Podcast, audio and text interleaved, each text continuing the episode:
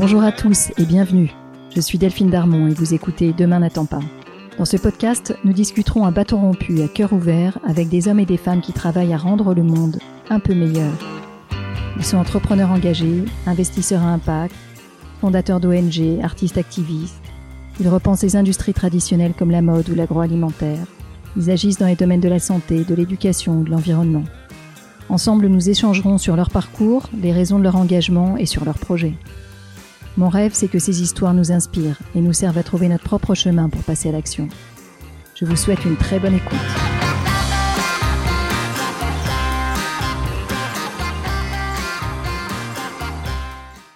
Bonjour Jérémy. Bonjour. Jérémy, merci beaucoup de me recevoir aujourd'hui. Alors il y a 15 ans de ça, tu as co-créé l'ONG Bibliothèque sans frontières avec Patrick Veil, un historien, enseignant-chercheur, spécialiste des migrations. Depuis, tu diriges cette association fabuleuse. Si tu veux bien, on va appeler Bibliothèque sans frontières BSF, son acronyme, ce qui va nous... parce que le, le nom est bien long. Et on va raconter l'histoire et le chemin qui s'est dessiné pour euh, cette ONG fabuleuse qui apporte la bibliothèque du futur dans des lieux où les gens n'ont plus accès ni aux livres, ni au savoir, ni à la connaissance, parce qu'ils se retrouvent soit dans des zones rurales, dans des zones paupérisées, comme ça peut être le cas parfois en France, soit dans des zones de conflit ou dans des camps de réfugiés, par exemple. Et dans ces espaces, vous apportez non seulement des livres, non seulement du digital, mais aussi la possibilité de faire des expérimentations, des animations, euh, de poursuivre un enseignement et parfois d'exprimer ou de gérer des traumas. Vous avez été très largement reconnu pour votre impact. BSF est notamment euh, lauréat de la Fondation La France s'engage. Tu es toi-même fellow à Choca 2015 et lauréat du Google Impact Challenge. Alors on va parler de tout ça, on va parler de la création de BSF, mais j'aimerais qu'on commence par le commencement, c'est-à-dire par toi, et que tu nous racontes qui tu es et quels sont tes premiers souvenirs de bibliothèque.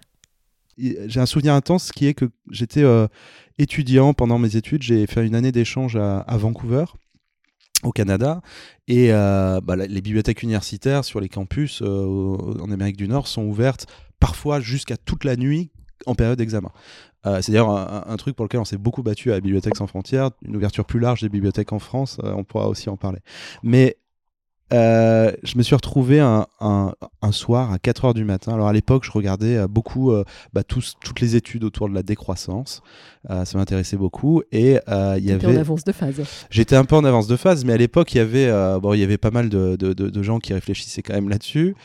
C'était Serge Latouche en France, mais il y avait un tout, partait des lois de l'entropie euh, et d'un bouquin d'un euh, économiste qui s'appelait euh, Georgescu Rogan, d'ailleurs qui doit être biologiste en réalité. Et Georgescu Rogan, on trouvait son livre nulle part. C'était un livre des années 70. Je, vais dire une bêtise, alors je m'excuse hein, pour, tous les, pour tous les spécialistes de la question, mais bon, c'était un, un, livre très ancien. Et je ne sais pas comment, en faisant des recherches, je le trouve dans le catalogue de la bibliothèque. Et à 4 heures du matin, après avoir euh, fait une soirée un peu éméchée, etc., je me retrouve seul dans cette bibliothèque à parcourir euh, des, kilomètres de rayonnage, etc. Il y avait un truc un peu, vous savez, comme la nuit de feu pascalienne, là où je me convertissais comme ça aux bibliothèques en me disant, mais c'est c'est un trésor absolument incroyable. Quoi. Et il y a, y, a, y a, un truc, une relation très particulière justement à cette idée euh, de se retrouver face à cette, bah, cette, immensité de la connaissance, quoi. Et, se confronter à ça, alors quand on est étudiant et qu'on a le cerveau en effervescence, c'est un truc absolument miraculeux. Et, et on se dit, mais euh, c'est en fait, c'est une sorte d'inégalité profonde que tout le monde n'ait pas la chance d'avoir ça. Euh, tout le monde n'est pas la chance. Et, je crois que c'est Patrick Veil, hein, président de Bibliothèques sans frontières, qui a, eu l'idée au départ et qui revenait d'une série de, conférences en Afrique de l'Ouest. Euh, et à chaque fois, il s'est confronté aux étudiants qui leur disaient Mais on n'a pas les ressources pour étudier. Comment on fait? Et je crois qu'à l'époque, il était allé voir le maire de Paris, Bertrand Delanoë, pour lui proposer de faire des boîtes de collecte de livres, euh, un peu comme Emmaüs, les boîtes pour les vêtements. Avec cette idée qui est, qui est super bonne, qui est de dire à Paris, on vit quand même plutôt dans des petits appartements, euh, et si on veut acheter plus de livres, il faut qu'on se débarrasse de ceux qu'on a déjà lus, euh, et qu'on s'en débarrasse de façon intelligente. Et il disait en plus, c'est un truc super vertueux parce que ça veut dire qu'on va racheter des livres auprès des libraires, etc. Euh, et bon, ça n'avait pas pris l'idée, mais il avait, quand même, il avait quand même cette idée en tête. Et alors moi, il se trouvait que je venais de finir une sorte de projet collectif à, à Sciences Po pour l'UNESCO sur les limites du don de livres et sur le fait que quand on envoie massivement des livres en Afrique, on a des, effets pervers super forts. Et en fait, on a créé BSF avec cette idée que finalement, c'était pas dans le livre qui nous intéressait. Et c'est pour ça que je trouve que c'est toujours intéressant que euh, quand on rencontre des gens, euh, ils rentrent par le livre parce que c'est ce qui est le plus visible dans une bibliothèque. Mais en fait, ce qui nous, nous intéressait, c'est l'espace. C'est l'espace de la bibliothèque, le lieu où les gens vont pouvoir se retrouver et en fait vont avoir accès à quelque chose. Et ce qui est absolument fascinant dans une bibliothèque, c'est qu'il n'y en a pas beaucoup des lieux comme ça dans le monde où c'est à la fois un lieu d'émancipation individuelle, c'est-à-dire que je vais aller chercher de l'information, de la connaissance, je veux réviser un, devoir, euh, je veux faire quelque chose pour apprendre, etc. Mais c'est aussi un lieu du collectif. C'est ça le, combat Alors, est-ce que ça a été la vision d'origine ou est-ce que c'est une vision qui s'est implantée au fur, fur, et à mesure des années? Il y a une valeur forte qui est au départ, qui a toujours été euh, profonde et qui a d'ailleurs beaucoup d'influence sur l'action, la méthodologie d'action de Bibliothèque sans frontières, qui était de dire on veut pas faire à la place d'eux, on veut faire avec. Alors c'est des grands poncifs comme ça, mais concrètement, ça voulait dire euh, parce qu'il y avait pas mal, il y a des associations en France qui faisaient ça, qui étaient, euh, alors qui envoyaient massivement des livres, et d'autres qui euh, géraient des bibliothèques en Afrique depuis la France. Donc ils payaient le salaire des bibliothécaires, choses comme On a dit on veut surtout pas faire ça parce qu'une bibliothèque, ça peut pas être dépendant d'un voilà, de, gens à l'extérieur, même euh, tout, tout, euh, avec toute la bienveillance qu'on peut avoir. L'idée, c'est que euh, notre, notre état d'esprit, c'est que la bibliothèque doit être profondément ancrée dans une réalité locale, gérée par des gens localement et avec un modèle économique qui fonctionne localement. Ça, c'était des éléments extrêmement importants dans nos, nos principes de départ. Et ensuite, on pourrait dire que on a, cheminé et assez vite on a créé l'antenne américaine de Bibliothèques sans frontières. On a bossé avec la fondation Bill et Melinda Gates avec leur programme qui s'appelait Global Libraries. Et euh, la directrice de ce programme, c'est l'ancienne directrice de la bibliothèque de Seattle. Et elle m'explique, euh, Déborah c'est s'appelle, une femme extraordinaire, elle m'explique que quand elle était directrice de la bibliothèque de Seattle, elle devait faire la rénovation de la bibliothèque. Je ne sais plus combien ça coûtait, plusieurs dizaines de millions de dollars, c'était un truc énorme. Et elle présente devant son conseil d'administration euh, la problématique en disant on va devoir trouver des sous. Et dans son conseil d'administration, il y a euh, tous les directeurs de grosses boîtes en fait euh, de, Seattle, dont la banque locale. Et le directeur de la banque lui dit mais c'est simple, moi je vais t'ouvrir mon carnet d'adresses, on va aller voir tous les CA, tous les présidents des grosses banques. Moi je te dis que tous les banquiers que je recrute, c'est des gens qui viennent de l'étranger et qui ont appris à parler anglais grâce à la bibliothèque. Et voilà, en fait, le, le, et le switch, là, du coup, économique, il est, il est absolument direct et on voit absolument directement l'impact qu'a la bibliothèque sur le développement économique et humain. Alors, Jérémy, on comprend que vous réinventez le, modèle de la bibliothèque. Euh, qu'on connaît euh, dans des énormes salles avec euh, énormément de livres. vous êtes sur un format très différent. Est-ce que tu peux nous décrire ce que tu appelles une bibliothèque, ce que vous apportez, et en particulier ce que vous montez dans des régions en crise, parfois traversées par des guerres, euh, et que vous apportez jusqu'à des populations qui, sont, qui peuvent être euh, euh, coincées dans des camps de réfugiés pour des années et des années. En Haïti, tout s'était effondré. On travaillait dans les, on a monté des bibliothèques, des espaces avec juste des bâches dans les, dans les camps, etc., où les enfants étaient en sécurité. Et on monte un programme qui s'appelle la boîte à histoire avec l'UNICEF. On a une malle et dedans on a un certain nombre d'outils qui sont des outils de, transition, on pourrait dire, ou en tout cas des, de médiation, etc. Et en fait, avec une bonne formation justement des animateurs de ces, espaces, ils créent ce qu'on appelle, ce que les, psychiatres appellent un cercle magique. C'est-à-dire qu'en faisant un rituel de début de séance, relativement simple. Hein. Ça peut être une ronde, ça peut être euh, une chanson et un rituel de fin de séance. Il crée en fait un espace-temps qui est l'espace-temps pour les enfants dans lequel ils sont hors de la situation du quotidien. Et dans lequel il va pouvoir se passer quelque chose. Il va pouvoir se passer quelque chose euh, de, de, l'ordre de l'apprentissage, du soutien psychosocial, de la motricité, euh, de simplement un moment de liberté à travers la lecture d'un livre, etc. Mais c'est un moment même si on est au milieu des décombres, sous une bâche, on sort de cet espace pour créer un espace qui est un espace alternatif pour les enfants. Et ça, ça peut se passer dans un bâtiment d'une bibliothèque municipale à Montreuil, comme ça peut se passer dans un camp de réfugiés ou sous les bombes aujourd'hui en Ukraine. Et c'est un truc qui est absolument fascinant dans cette idée justement de dire comment on arrive à construire ces espaces hors du temps. Et, et là, pour moi, la vision de la bibliothèque, c'est ça. C'est de se dire, aujourd'hui, on a des bibliothèques dans les halls d'immeubles HLM en France, on a des bibliothèques dans les lavomatiques aux États-Unis, on soutient des bibliothèques mobiles en Ukraine pour la prévention et le soutien aux femmes victimes de violences sexuelles. Et vous voyez, à chaque fois, en fait, on va se retrouver. Finalement, c'est pas tant le lieu qui est important, c'est cet espace-temps qu'on va designer et qui va être absolument central pour rentrer dedans. Et une fois qu'on est rentré dedans, là, il peut se passer plein de choses. Quel est le modèle économique de Bibliothèques sans frontières? Alors, il y a le modèle des, structures qu'on soutient et il y a notre modèle. Hein. au départ, on est parti du modèle des structures qu'on soutient. Et on s'est effectivement posé assez vite la question de notre modèle à nous parce que on pourrait dire, en fait, euh, quand on disait la culture, euh, c'est le parent pauvre du développement, ce que je disais tout à l'heure, en réalité, à BSF aujourd'hui, on est quasiment plus financé sur des actions culturelles. On va être financé sur des actions éducatives, des actions d'urgence humanitaire, des actions euh, d'accès au numérique, euh, là où en fait il y a des sous hein, sur la formation des jeunes, etc.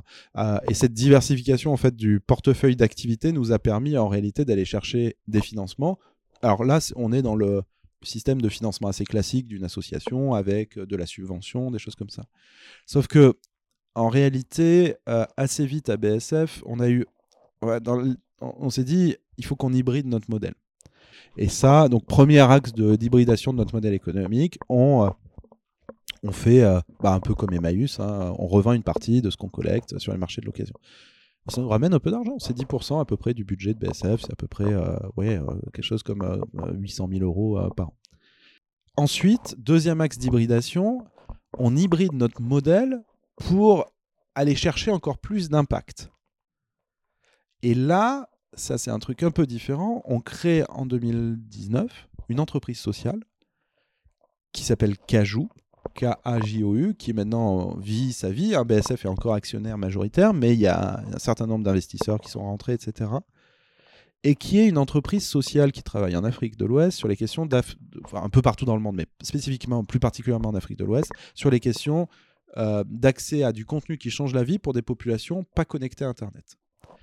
Euh, c'est quelque chose dont on n'a pas encore parlé, mais à Bibliothèques sans frontières, on travaille beaucoup sur ce qu'on appelle l'Internet offline, ou la manière dont on amène du contenu numérique à des populations qui ne sont pas connectées à Internet, dont je disais tout à l'heure, la moitié de la population mondiale à peu près. Et on déploie notamment des systèmes de nano-serveurs très ingénieux qui créent des, euh, hotspots Wi-Fi dans les endroits où il n'y a pas Internet. donc les gens vont pouvoir se connecter dessus avec des tablettes, avec leur téléphone, etc. Sans avoir besoin d'Internet, ils vont avoir accès à tout Wikipédia, à des, des milliers de livres, etc., etc. Ça, on déploie ça un peu partout dans le monde. C'est des petits, euh, des petits nano-serveurs, des petits cubes comme ça. Aujourd'hui, on met des programmes entiers d'université, des MOOC entiers. Euh, les gens ont la même navigation comme s'ils étaient sur Internet, sauf qu'ils n'utilisent aucune data et ils ne payent rien pour pouvoir accéder à ce contenu. Et ça, c'est une entreprise donc qu'on a créée. Et c'est intéressant parce que ça nous permet d'avoir un impact social qui est le prolongement de celui de Bibliothèques sans frontières. On est sur trois axes avec Cajou, hein, éducation, santé et niveau de vie revenus. Euh, et ben c'est, euh, j'allais dire, un, une de partie de l'impact de Bibliothèques sans frontières qui est prolongée par une action qui va être différente, qui va être une action d'une entreprise. Merci d'être revenu avec nous sur ton modèle économique, Jérémy. Je trouve que c'est vraiment important parce que qui dit association pense immédiatement aux subventions, à des modèles euh, qui vivent sur la base de dons. Et c'est important de rappeler aussi que l'associatif peut développer ses propres revenus avec de l'entrepreneuriat social qui prolonge ses missions. Alors j'aimerais qu'on revienne sur tes missions, si tu le veux bien. Tu as évoqué quelques exemples au, fil de la discussion sur euh, les projets de, BSF. J'aimerais revenir dessus et que tu nous, que tu nous illustres euh, quelques projets que vous avez menés. Et je pense par exemple aux bibliothèques de la paix en Colombie, aux bibliothèques dans des camps de réfugiés au Bangladesh ou euh, dans des camps de réfugiés au Burundi. Enfin, je te laisse choisir, mais s'il te plaît, illustre-nous tout ça, raconte-nous à quoi ressemblent vos projets. Oui, alors les bibliothèques de la paix en Colombie, c'est un excellent exemple parce que on a monté ce programme en six mois avec le ministère de la Culture colombien. C'était un programme qui a été sur des reliquats de financement de la Fondation Gates. Les Colombiens ont été extraordinaires. Ils ont appelé les meilleurs bibliothécaires du pays en disant on vous propose de partir pendant 10 mois, animer ces IDS Box et les transférer aux villageois locaux.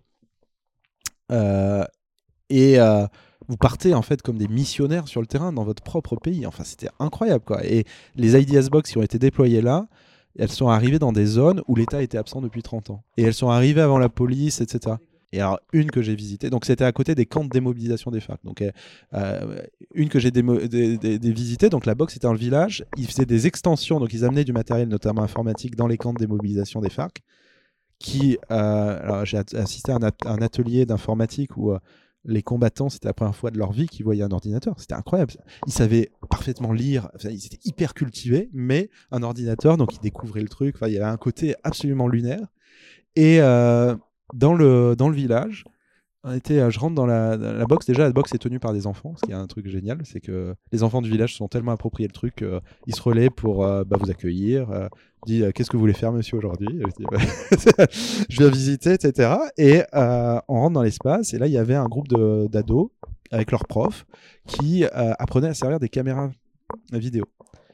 Et on discute. On dit Mais pourquoi vous faites ça? Ils me disent Mais en fait, on on monte un documentaire, on va aller interviewer les FARC parce qu'on veut comprendre pourquoi ils nous ont fait la guerre pendant 30 ans. Et pour moi, une, fois qu'on a vu ça, cet effet justement de, l'outil pour euh, comme exutoire et comme euh, outil de compréhension et de fabrication de, bah, d'une nouvelle euh, pensée commune, là, une, culture de paix, etc. Bah, on a compris à quoi ça sert. Le deuxième exemple que je vais donner, c'est les premières Ideas Box qu'on a déployées dans les camps de réfugiés de Congolais au Burundi.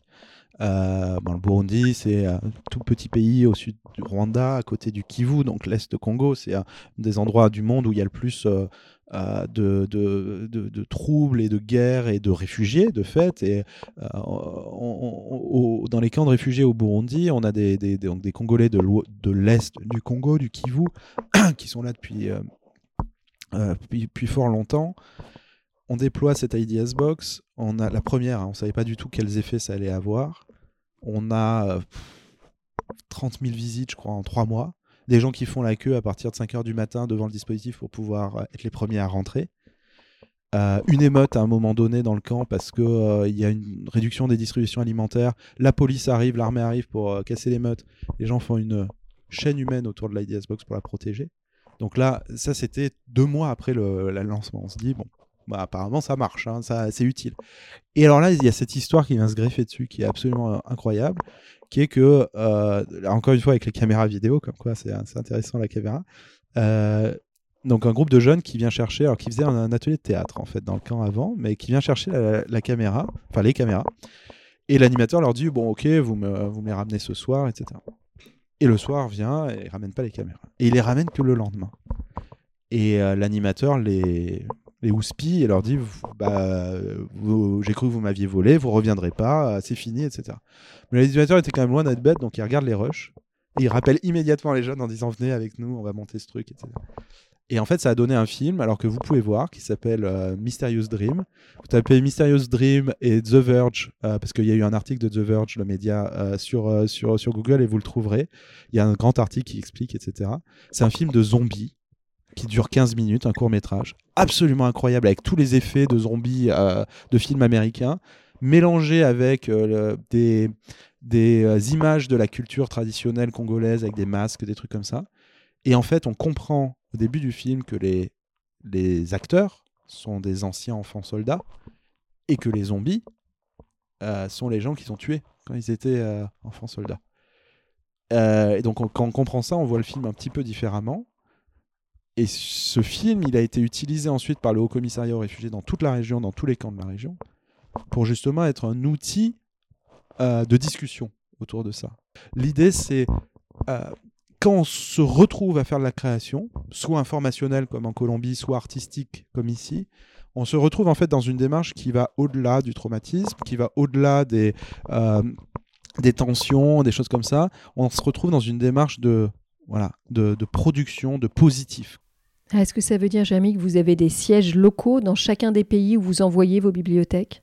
Ah oui, euh, au Burundi, on a 50 personnes hein, quand même. Donc c'est c'est pas un petit bureau. Euh, alors on essaye de faire ça maintenant dans donc c'est les bureaux régionaux. On essaie de les étendre et ça c'est voilà on, est on est rentré dans ce qu'on appelle notre stratégie Horizon 2030 et c'est vraiment ça. C'est la décentralisation au maximum de cette expertise. Parce que quand je dis qu'on travaille en 36 langues, on ne peut pas sélectionner des contenus en 36 langues depuis le siège à Paris. Ce C'est pas possible. Forcément, les questions finales que, je pose habituellement vont avoir des relents un peu différents pour toi. J'aime bien demander à mes, personnes, à mes invités quel est le livre qui les a marqués. ça prend une, une, autre connotation chez toi. Quel est le livre qui a changé ta vie? Tous les livres de Nicolas Mathieu. Euh, nos enfants avant eux, je crois que c'est ça le titre du premier, le, le, le, nouveau là que. Ouais, mais que je trouve ce, ce, réalisme et cette description de la société, la société française, des classes moyennes de province, et, que pas que classe moyenne d'ailleurs, m'intéresse particulièrement. D'autant plus quand on est dans, dans ce moi, je, je l'ai dit, je suis auvergnat et euh, pendant allez, les 12, 10 premières années de BSF, en France, on a beaucoup travaillé sur la question des, des quartiers populaires. Et à un moment donné, on s'est dit, mais il faut aussi aller dans les zones rurales. Et, euh, et bah, on a souvent, bah, voilà, je pense que les gilets jaunes nous ont rappelé à quel point ces zones elles étaient importantes et ce sentiment de déclassement il était important. Et je, je sais pas, Nicolas Mathieu, c'est à la fois ma, ma Madeleine de Proust de mon enfance quelque part, euh, euh, mais c'est aussi ce, ce rappel quoi de la, de la, réalité de cette, euh, de ce sentiment d'être loin parfois du service public, mais d'être loin de d'être noyé dans cette mondialisation et loin finalement de les uns des autres. Et je crois qu'il euh, le raconte euh, extrêmement bien. Comment on peut vous accompagner, vous aider? Ce qu'on peut nous apporter, bah, je veux dire, comme euh, toutes les associations, la première chose dont on a besoin pour fonctionner, c'est des sous. Donc, euh, si vous avez la possibilité de faire, faire des dons à votre niveau, à votre, euh, à votre voilà, la capacité de. alors, je le dis parce que on, parfois, c'est c'est pas suffisamment expliqué, mais il y a, y a, quelque chose qui est essentiel pour les associations quand on parle de dons, c'est les dons réguliers. C'est-à-dire que vous faites. en fait, c'est mieux souvent de dire je fais un don de 1 euro ou 2 euros par mois euh, que de dire je fais un don de 20 euros une fois. La deuxième chose que vous pouvez apporter, ce sont des livres. Euh, on collecte des livres. Vous avez compris qu'il y en a une partie qui, sont revendus, mais il y a une grosse partie qui va dans les, dans les projets euh, de, BSF et qui sont donnés de façon intelligente. Hein, J'insiste là-dessus. Et, et, les dons de livres, alors si vous êtes en Ile-de-France, c'est assez facile. Il y a des boîtes de collecte, vous allez sur notre site, etc. Vous trouverez. Si vous n'êtes pas en Ile-de-France, tous les ans, il y a une collecte avec la FNAC dans toutes les FNAC de France. C'est euh, en septembre, donc euh, regardez, informez-vous. Euh, on est de meilleurs en meilleurs sur la com là-dessus, mais c'est en général voilà, à la rentrée, en général fin septembre. et là, vous pouvez apporter tous vos livres à la FNAC et on a un super partenariat de collecte et logistique de la FNAC. Enfin, il fait un boulot extraordinaire pour nous remonter tous les bouquins. Et la dernière collecte, je crois que c'est 300 000 livres qu'on a ramassés. Jérémy, merci infiniment. Merci d'avoir pris le temps de te présenter et puis de nous expliquer tout ce que fait Bibliothèque sans frontières.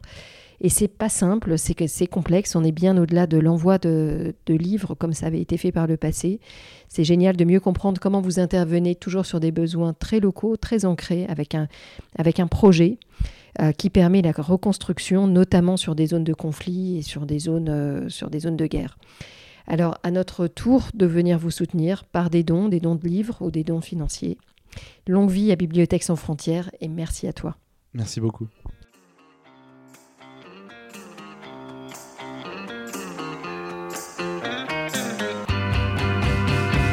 Un grand merci de nous avoir écoutés jusqu'ici. J'espère que cet épisode vous a plu. N'hésitez pas à nous laisser vos commentaires ou suggestions d'invités sur Instagram. Enfin, si le podcast vous a plu, allez vous abonner et notez-le 5 étoiles, bien sûr, sur Apple Podcast. Vous pouvez même demander à vos amis, à vos enfants, à vos voisins, aux amis de vos amis, aux voisins de vos voisins, de mettre une note au podcast. C'est comme ça seulement que Demain n'attend pas gagnera de la visibilité et sera trouvable sur les plateformes. Alors je vous dis à très bientôt pour un nouvel épisode.